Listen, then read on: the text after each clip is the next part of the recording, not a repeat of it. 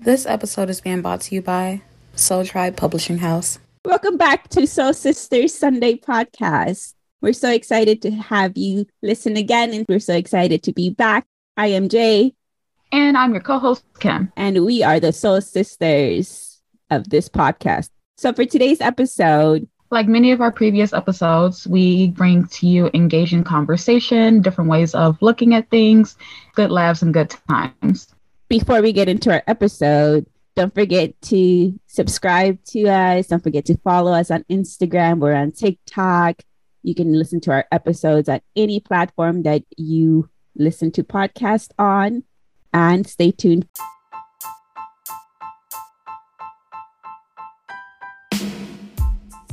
We had an episode recently about Bumble BFF, and that got Kim and I thinking about our long-distance friendship. And so today's episode, we will focus on that. We will talk about ways that we make our long-distance friendship work, and also ask ourselves questions of whether or not long-distance friendships work in the long run. And of course, I love Kim. So here we are discussing it. I hope you guys enjoyed today's conversation. So let's go ahead and get into it. Girl, they know I love you, but it's okay to tell them again. Yes, I do love Jay. I would say the way we became long-distance friends is because of life. Things happen. We had to move away to get our education, to explore the world, but in a way, it made our friendship stronger. I was thinking about when I moved to where I am currently, and that was the last time that we truly were able to see each other with more frequency than we have in the last few years. It's been a while since Kim and I have seen each other physically. And I think that goes to speak on the idea that long distance relationships with people do happen and they are possible, but it's work as well. I would say it's work from both ends. Friendships are not one-sided. And if both parties are putting in the work, then it can very much be a beautiful thing. Now, even though you and I haven't seen each other in years, before that, we were technically long distance as well. We were able to travel here and there to hang out, but it wasn't like I could see you every day. You weren't around the corner, but it's about putting the effort in. Felt like it because we saw each other a lot more frequently. I would go home a lot more frequently, or you would come down to see me.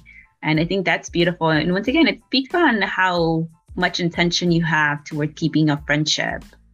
When I was getting ready for this, I came across this idea that sometimes long distance, I say relationships because we are in a relationship. We do have a relationship. It's not romantic in any sense of that, but it is a relationship between two people.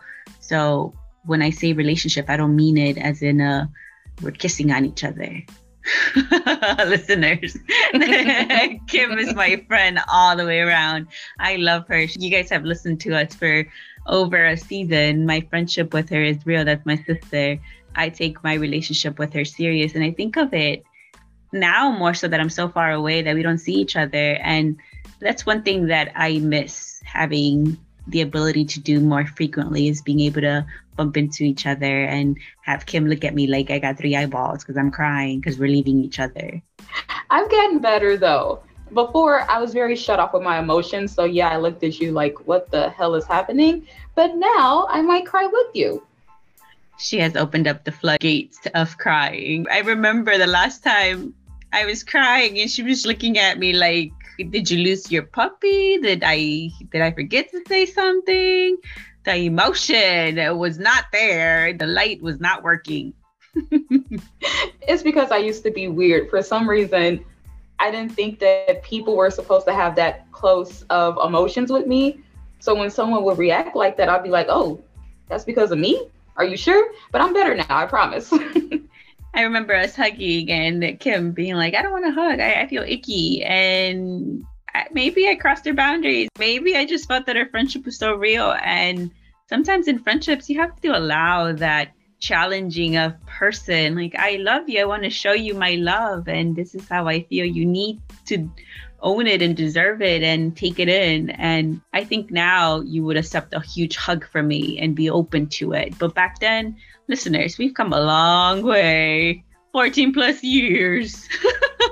I told you back then I was weird. I had to grow up a little bit. But with our friendship, even though it's long distance, you have helped me grow up. And it's crazy to say that someone I don't see every day has helped me become more in tune and more aware of different parts of me. And I think that's beautiful too, whether you have a friend that's right there or a couple hours away. It talks about the intimacy that you have to have when you are in a long distance friendship with someone, and the vulnerability that you are supposed to have if you are in a friendship with someone. We like to believe that friendships are so superficial that when we have, or when we find our family, meaning husband or wife, that we are supposed to leave our friendships behind, but that's not true. Our friendships are the pillars of our life, and to grow that, it's important. When I think about long distance friendships, I think about the ones that I do have and the ones that I had to let go of because I knew that long distance wasn't going to work for us.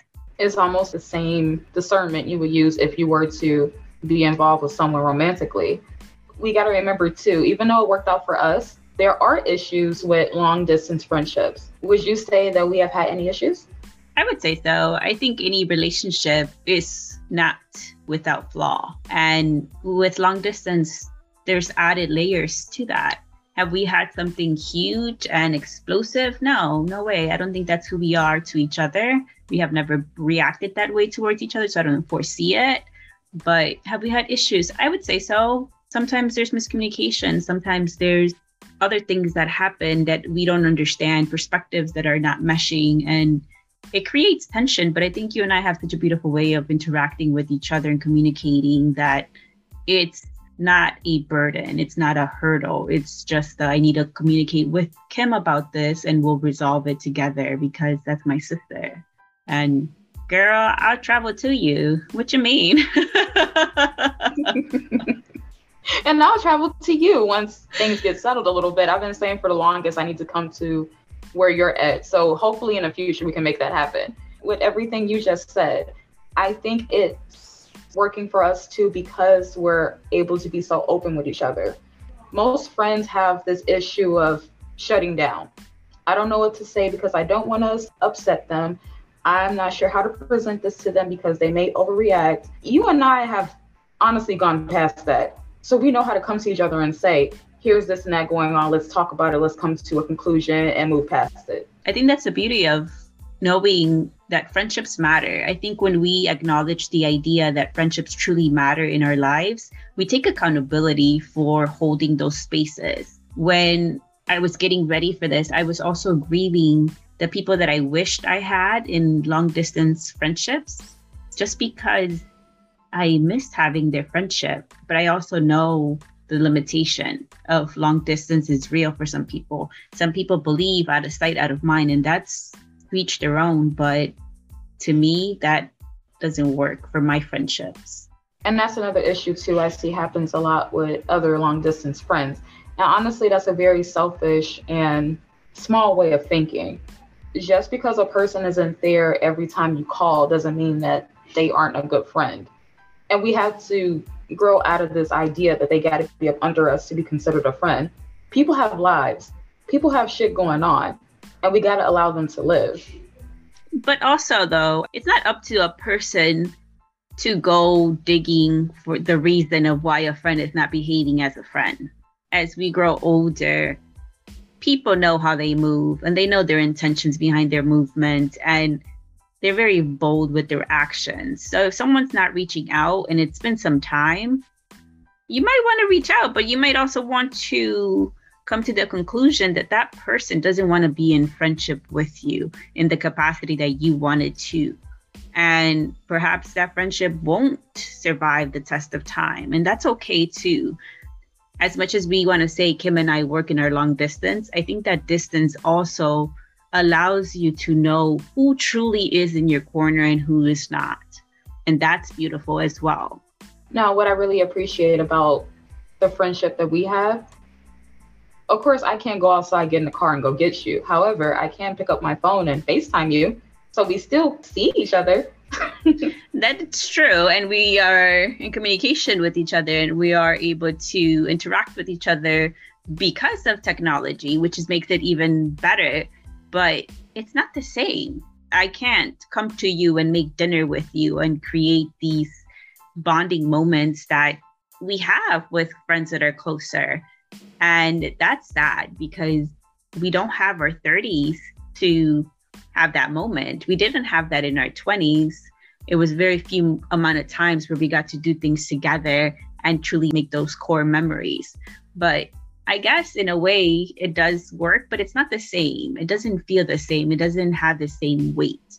Of course, yeah, there is a big difference because the physicality is not there. But I do love and appreciate you. So if we have to be friends 12 hours away until I take my flight or you take your flight, I have no problem with that. We've had drinks on the phone via FaceTime. We've done this. As long as you are open to want to maintain a friendship with someone, it doesn't matter where they are. It doesn't matter if they go down to Antarctica. You're still going to find a way to reach out and be in friendship with them.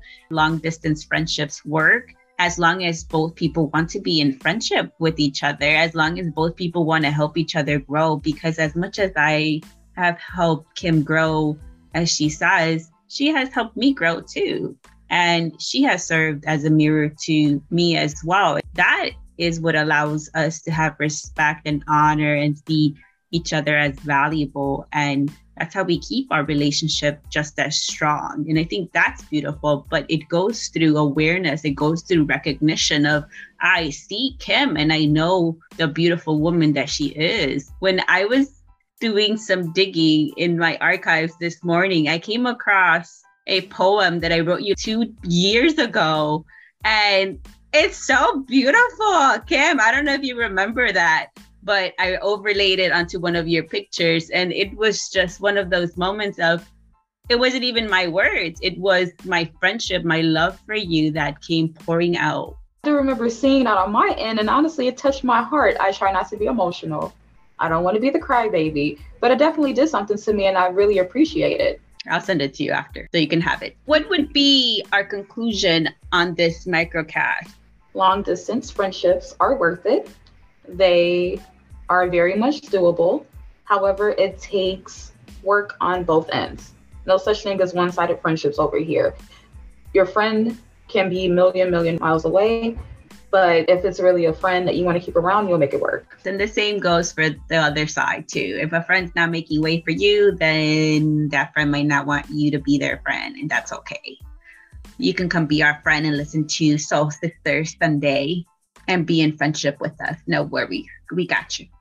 Well, that's all we got for you today. Follow us on TikTok, Instagram. We are posting every other Sunday. As always, move in love. Make things work with your friends, and we'll see y'all next time. This episode has been brought to you by Soul Tribe Publishing House.